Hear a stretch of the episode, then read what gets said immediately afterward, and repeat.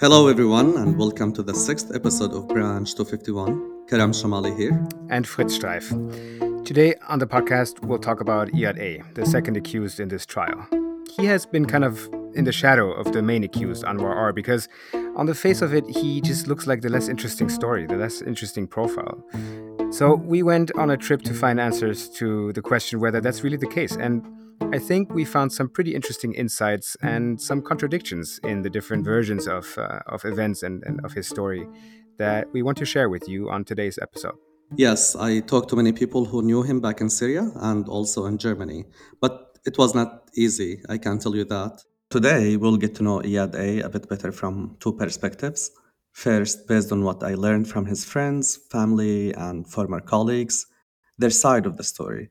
One of them was ready to be on the podcast today, a former colleague who goes way back with Iyad A. He actually worked at Branch 251 and has a strong opinion about this trial in Koblenz. So we will hear the conversation I had with him in a bit. And then we will hear from someone who has been in the public gallery in Koblenz every single day of the trial so far.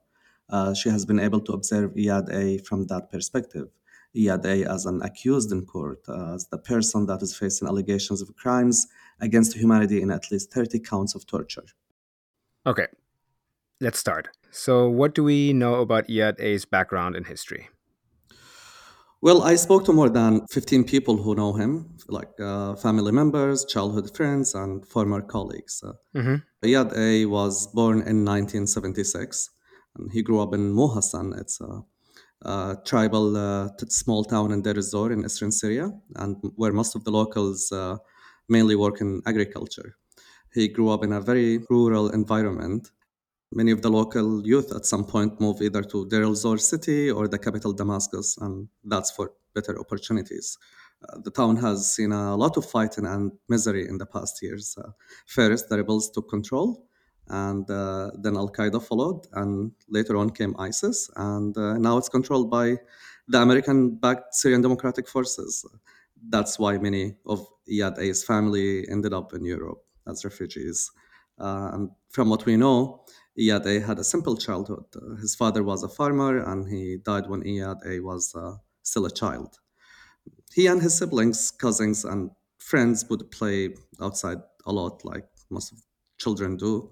And they were and are all obsessed with football. And uh, they are big fans of uh, Barcelona Football Club nothing much special really in terms of growing up. After he left high school uh, in 1996, he was about 20.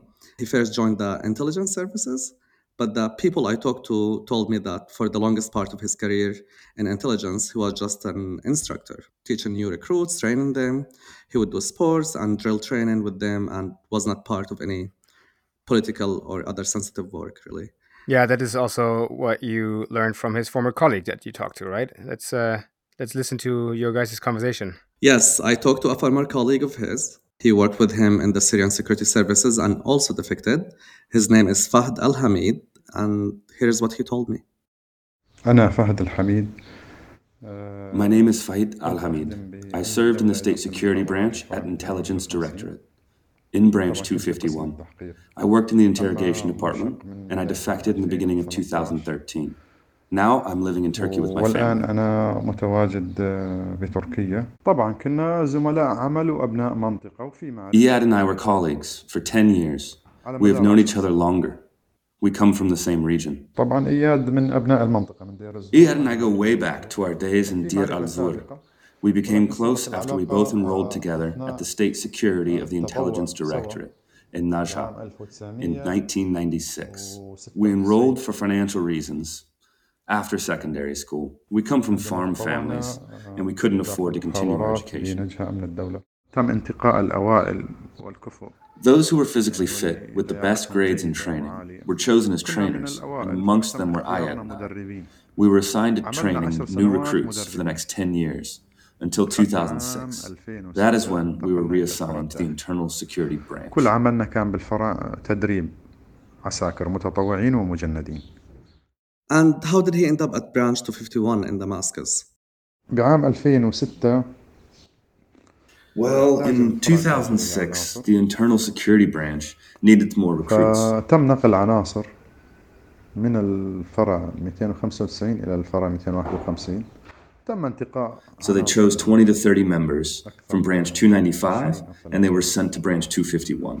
وكان الطلب يفضل انه من ال- الناس اللي جيدين و- They asked for the best and those with the best physical build, so Iyad and I were chosen. We didn't want to. I tried to go back to my position as a trainer, فتم آه، نقلنا يعني علما انه يعني ما كان لنا رغبه بالنقل صراحه انا واحد من الناس اعترضت و Iyad also wanted to go back. When I got to branch 251, I requested to be transferred back, but my request was rejected. حقيقه يعني انا قدمت طلب يعني اول ما وصلت على الفرع الداخلي قدمت طلب بالعوده الى مقر عمل السنة. يعني كان النقل آه، تقريبا اجباري Our transfers were compulsory, not voluntary, in both our cases, Iyad and mine. اياد انتقل الى القسم 40 فوضع بالقسم يعني كطوارئ Iyad was posted to the 40th section in an emergency force and guards team. When the protest started, he was assigned to the team that gathered field intelligence. At that point, we were in different divisions and talked يعني صار less. التواصل قليل مع اياد هذيك الفتره يعني احيانا صدف يعني لان هو بمكان وانا بمكان يعني I saw Iyad every now and then when he would occasionally come to branch 251, when he, for example, would come to collect his paychecks. And what happened then? How did Iyad end up defecting? حافظ مخلوف هو رئيس القسم 40 Well, مختص بال Hafiz Makhlouf, the head of the 40th branch, took it upon himself to raid neighborhoods and disperse demonstrators. He would take his men to go to demonstrations. He would request support from the Republican Guards and the 4th Division. In this case in Germany now, the police asked Iyad A why he did not refuse the orders. Uh, he didn't agree with them. Why did he not say no?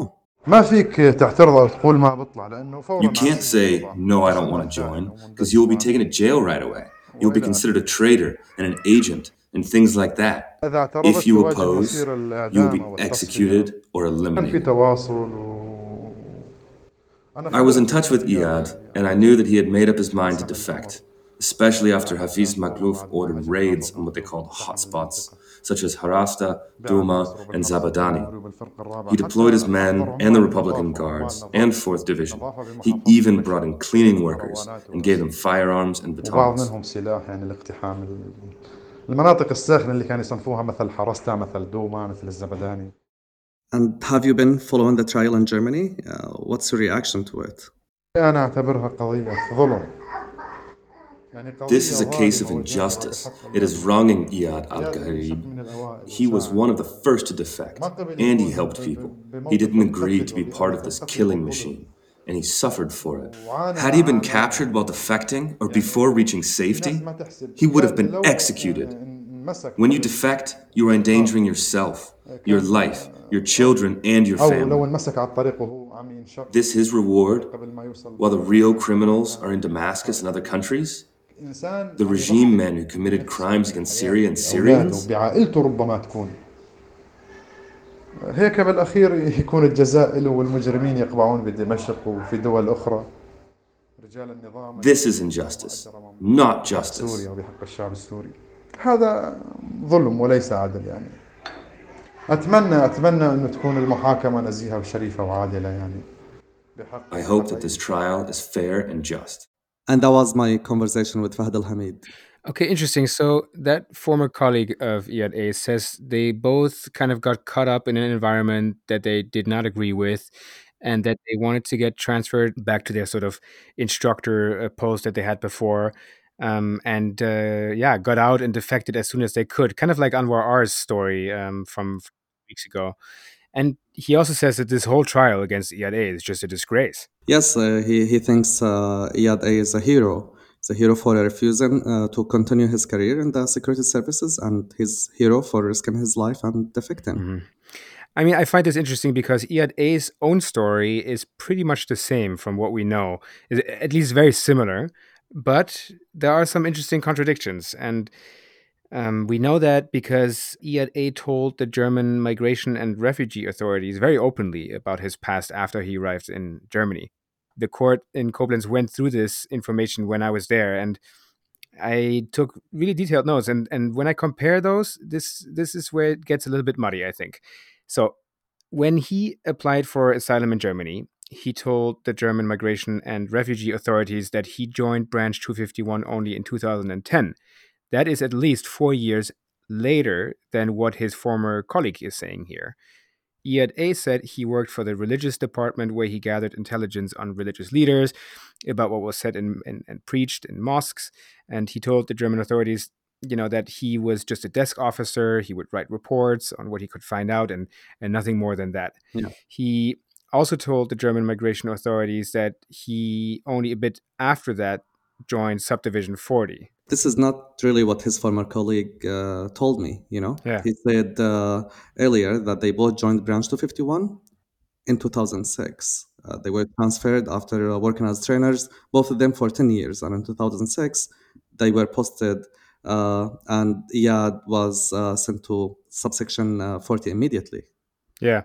So that is where those versions of events are contradicting and yeah, the timelines just don't don't really match. Um, if what the former colleague is saying is correct, then it seems that Iyad A might be trying to minimize or uh, you know shorten the time that he actually worked at branch 251 and uh, at the notorious subsection 40 by at least 4 years. But who knows? His former colleague might be getting his timeline wrong or confuse things in another way. Uh, yeah for now it's just another version of events.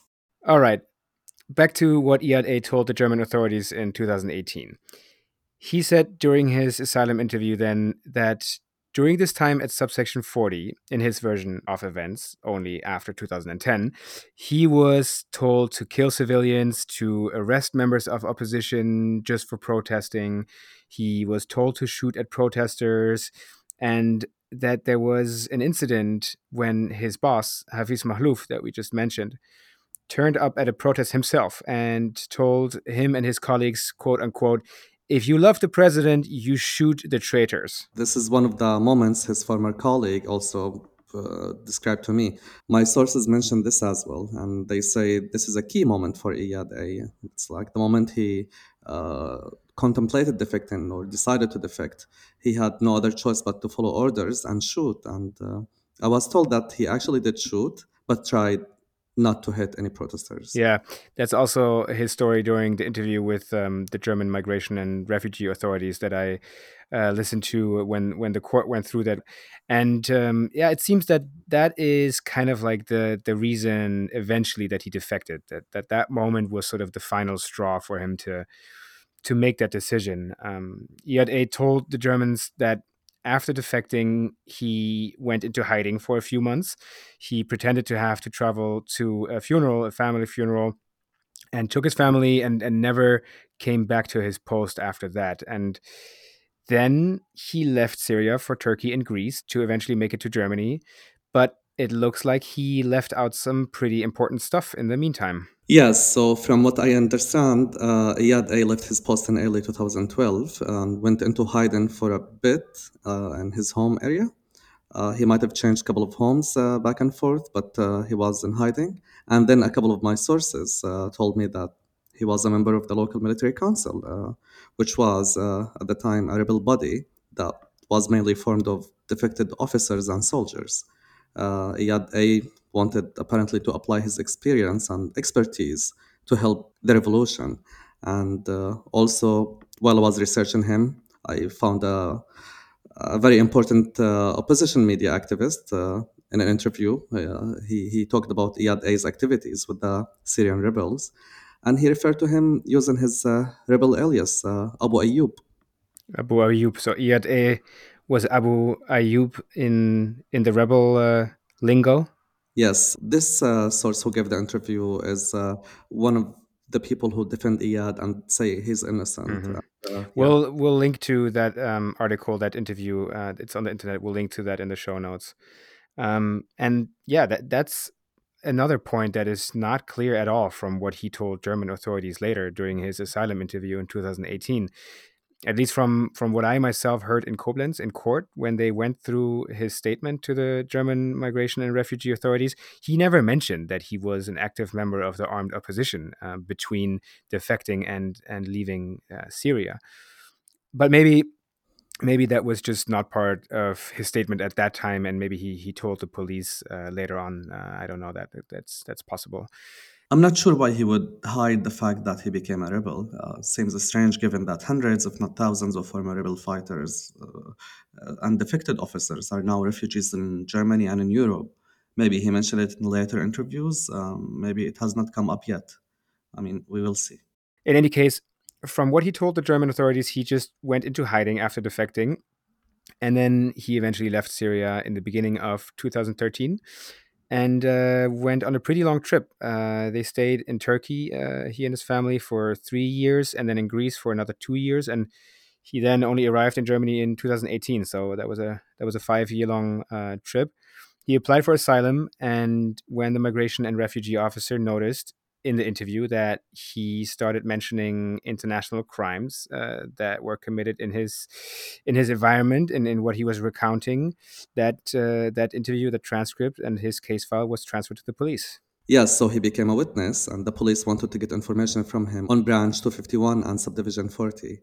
But then the investigators put one and one together, and uh, they concluded that he worked for subdivision 40 which uh, did the arresting and transferring work for Branch 251. He kind of went from asylum seeker to witness to accused, and they indicted and arrested him. So we have a better picture now of Iyad A's background and, and how he got to where he is now in court as an accused. Let's get another take on Iyad A from a different perspective.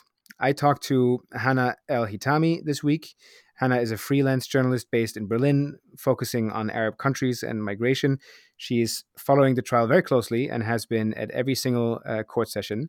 So she kind of uh, knows Iyad A from the perspective of, of looking at him uh, in court as an accused. And she says she has had eye contact with him uh, multiple times. I talked with her on the phone this week, and here is what I asked her about Iyad A. Hello. Hi, Hannah. Hi, Fritz. Hi, how are you How are doing? you? Good, how are you? I'm good. Thank you so much for uh, for talking to us today, uh, Hannah. We really appreciate it. Something we are very curious about for this week's episode is um, the question of the person of Iyad A. What he usually does is just he comes in in his magenta red uh, sweatsuit and he sits there with his face mask and sometimes chats with his translator looks around. He actually looks to the audience quite a lot. Maybe he's just bored or he wants to see who's there. Some of the Syrians who are there as uh, spectators, so for example, Mazen Darwish, he's very, very famous. I don't know about Iyad A, but I'm almost 100% sure that Anwar R would know this guy. Yeah. Um, so I often wonder how these people feel, you know, sitting there and looking into the audience and seeing those Syrian activists uh, looking back at them and watching every word they say. Um, I can only imagine what it must feel like. Interesting. Anwar R doesn't look over at all. Uh, he does, yeah, he does. I have definitely have had eye contact with both of them uh, more than once, but I would say that Iyad A looks maybe to the au- audience a bit more often. My my personal impression of Iyad A is very mixed. So on the one hand, we have really had a chance to learn more about this person through documents that kind of form a puzzle of who this person might be. And there are some things that really make you feel uh, sympathetic towards him. Like there was one document that stated the health problems of his daughter. He has a daughter who is in a wheelchair. For him, the most important thing is that his daughter in Germany now can receive proper treatment for her disease. And, you know, this kind of makes you feel sympathetic towards a, Yeah. human being, you know? Yeah, yeah. And then the next document is presented, and it says that there was a criminal complaint against Iyad A a while ago when he was still in a refugee camp in Germany, where he slapped a boy and then he threatened that boy's father to chop off the head and Oh, the wow. hand of the boy. Um, and he also got into a fight with some other um, refugees from the home. So then you're uh, you think, oh well, he's also capable of that. In the end, you know, you have many ideas about that person, but so I'm just glad that I don't have to judge what what who he is. The job of the tr- of the court is to find out what he did, and I guess who he is as a human being should not influence that decision. I also have some more thoughts about um, what's the difference between him and Anwar R. Yeah, that would be interesting. it's I think it's very obvious how different they are because even on the very first day, they both were brought in. Uh, Anwar R did not hide his face, and that's why we have seen pictures of him in the media. Whereas Iyad A, he was always like, in the first day, he was hiding like behind this really big hooded jacket, and yeah. uh, since then he has always been coming in with holding a, paper in front of his face, yeah. and even he often wears a face mask. Maybe he also feels more comfortable behind it. And I noticed that often, very often, when when certain facts are read out about the torture practice and what they did in Syria, he he's almost like sinking into his hands. Like he's like he has his face in his hands and goes further and further behind him. I don't know huh. if he's just tired or, or, if he's just feeling horrible about it. I don't know. This is his the impression of him is that he's really not uh, very confident. And I think um, maybe this is also because we also found out that he as opposed to Anwar R, is not very educated. So Anwar R, uh, he studied law or legal studies um, before becoming a police officer and then mm-hmm. a Secret Service um, employee. Whereas uh, Iyad A, he didn't even graduate from, from high school, then directly started working at the police. And he was asked during one of the interrogations, he was asked whether torture was legal in Syria. And Iyad A said, uh, well, it's legal everywhere, isn't it? And I was like, oh, wow, this man really does not have a lot of uh, insight into things that happen in like outside his wor- his small world. Maybe really does, is not very educated about the rest of the world. You know. Yeah. Yeah. Another thing is also that Anwar R um, came to Germany very easily. I mean, he, he got a visa from the embassy in Jordan, from the German embassy in Jordan, and he came by plane with his family. And uh, Iyad A took uh, five years, two months, and 13 days by airplane, on foot, on minibus, and on a on rubber boat. So you know, also, even his his tr- journey reflects that he's from a whole different class, I guess, than Anwar R. Yeah, yeah. And when you start comparing them, then easily you will see Anwar R as like the main guy, and Iyad A as like this not very important foot soldier mm-hmm. or something.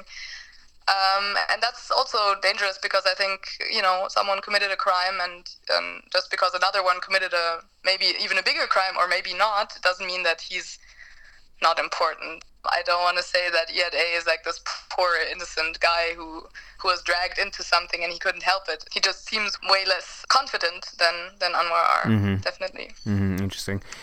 Okay, well, thank you so much, Hannah. This has been really great. Um, thank you for your insights from the courtroom and, and for your thoughts on on Iyad A as a, as a person. And uh, we'll speak to you soon again. Yeah, sure. Thank you. That was the journalist Hannah El Hitami. Thank you for sharing your thought with us, Hannah. Okay, we learned quite a bit about Iyad A by now. So, how would you summarize what you learned about him this week, Karam? Okay, well, from the friends, family members, and colleagues I talked to, I got a pretty clear, straightforward message and clearly painted picture. Things are not that black and white as the, they make it seem, the prosecution. And uh, justice should not be black and white. This is what they say. Uh, Iyad is a hero in their eyes. He's not a criminal because he risked his life and his family's safety to leave his post and come to the good side, what they think is the good side he should be treated as a crown witness because he told the truth before there was even a court case against him. And, and the Syrian context at that stage, when Iyad A was um, still in his position, it was very complicated and uh, multi layered. And the accusations now do not reflect that. And they see it as a problem. And they insist it's a complicated context mm-hmm. uh, and should be taken into consideration by this court. And uh, at that stage, the Syrian people wanted guys like Iyad A to defect from the regime, and uh, thousands did. They listened to the people, including Iyad. And uh, you can't go after them for the orders that they had to follow before they defected. I think the situation where he was ordered to shoot at protesters sums up what friends and families say to defend Iyad. Uh, they say uh, if he had not followed that order to shoot, he would have gotten a bullet in his own head. Mm-hmm. So what is his choice here, you know, to shoot or get shot. And uh, when the German interrogators asked Iyad A uh, why he did not stop the crimes around him or disobey the orders and told his colleagues not to shoot, the people I talked to, they were outraged at that suggestion. They said, "This is a ridiculous question. Yad had no choice." Mm-hmm. And what's and what's your take on that, Karam? Well, they say the court in Koblenz really needs to develop a better understanding of the Syrian context at that time. Uh, it, that is uh, ludicrous to say he could have acted differently in situations like uh, the one in which Hafiz Makhlouf you described uh, when he ordered uh, to shoot, if you let the president shoot. Mm-hmm. You know, there is uh, some truth to that. During our reporting on Syria, we have come across many stories of defectors who did decide to disobey orders to do what they thought was the right thing. And many of them ended up dead, you know, shot right there after facing a court in the field. Uh, it takes a matter of minutes.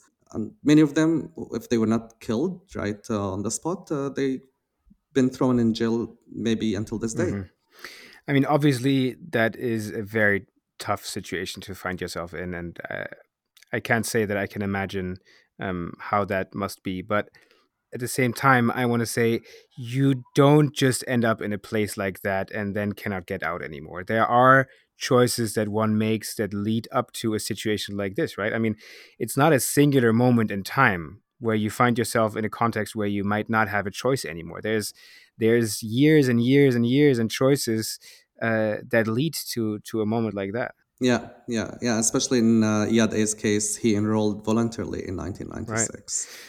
Yeah. And let's just circle back to what the court is dealing with in Koblenz, and that is the accusations in the indictment. That is what the court is looking at here. And if Iyad A says he did not have a choice but to obey orders in a situation like that, then the judges will hear him out and take that into account, and his later choices as well. So those might be mitigating circumstances. Uh, that that is also um, part of, of of what this trial is about. But if the prosecutor can prove the crimes that are alleged in the indictment, then he will have to answer for those. We are, I mean, we're just at the start of this trial still, you know. Um, we're far away from a moment of, of guilty or not guilty. His side seems to be saying Iyad A did not have a choice when he was put in situations that turned ugly, that turned criminal. What choice did he have in a context like that? And it sounds a bit like what in law is called a defense of superior orders, where a subordinate, in this case Iyad A, argues that he should be relieved from criminal responsibility, that he should not be held criminally responsible for these acts because he had no choice but to obey superior orders. Mm-hmm. Generally, though, international customary law says that these kinds of defenses are not accepted when the subordinate, in this case Iyad A, knew that the act that he was ordered to execute was unlawful, or at least should have known that because of how clearly unlawful the order, the superior order, seemed. That's what the international customary uh, law rule says. But how the German court will will look at this, um, we'll we'll have to see. Yeah, and from what we learned from Hannah, maybe Iyad was not even aware of the illegality of some of the crimes he's accused of you know, when he told German interrogators that he thought torture was legal everywhere. It that's just shows again that uh, that Iyad A's story and Iyad A's profile is is indeed more interesting than than than on the face of it. You know, it'll it'll be interesting, uh, not just Anwar R's uh, case in this trial, but also Iyad A's. So we'll see. And there is so much more to say and discuss on this point. We will uh, revisit that defense of superior orders in a future episode along with other interesting topics of international law and philosophical and ethical dilemmas that play a role in this case. We're slowly coming towards the end of this week's episode, but before we go, we wanted to let you know that this week the court was in session from Wednesday to Friday, so it is still ongoing as we record. But what we can already tell you, it was a special week because for the first time, Syrian victims and survivors actually testified as witnesses. We will dedicate next week's episode to what they said in court and what their testimonies mean for this trial. It was hard to hear because it showed a lot of painful details, but also it was important because it showed also the regime's methodology in torture. And until then, thank you for listening, and thank you to those who have already been uh, very supportive of this podcast. As you know, we are listener uh, supported, so you can uh, help us by either sharing this podcast with your uh, colleagues and family and friends, or by visiting our website and uh, hitting the donate button. Thank you very much for for those um, that have already done that. Branch 251 is produced and hosted by the two of us. Thanks again to Martin van Doormalen for his production feedback. And thank you, Ransom, for uh, helping with the voiceover. I'm Karam Shoumali. And I'm Fritz Streiff. We'll see you next time on Branch 251. Until then, bye.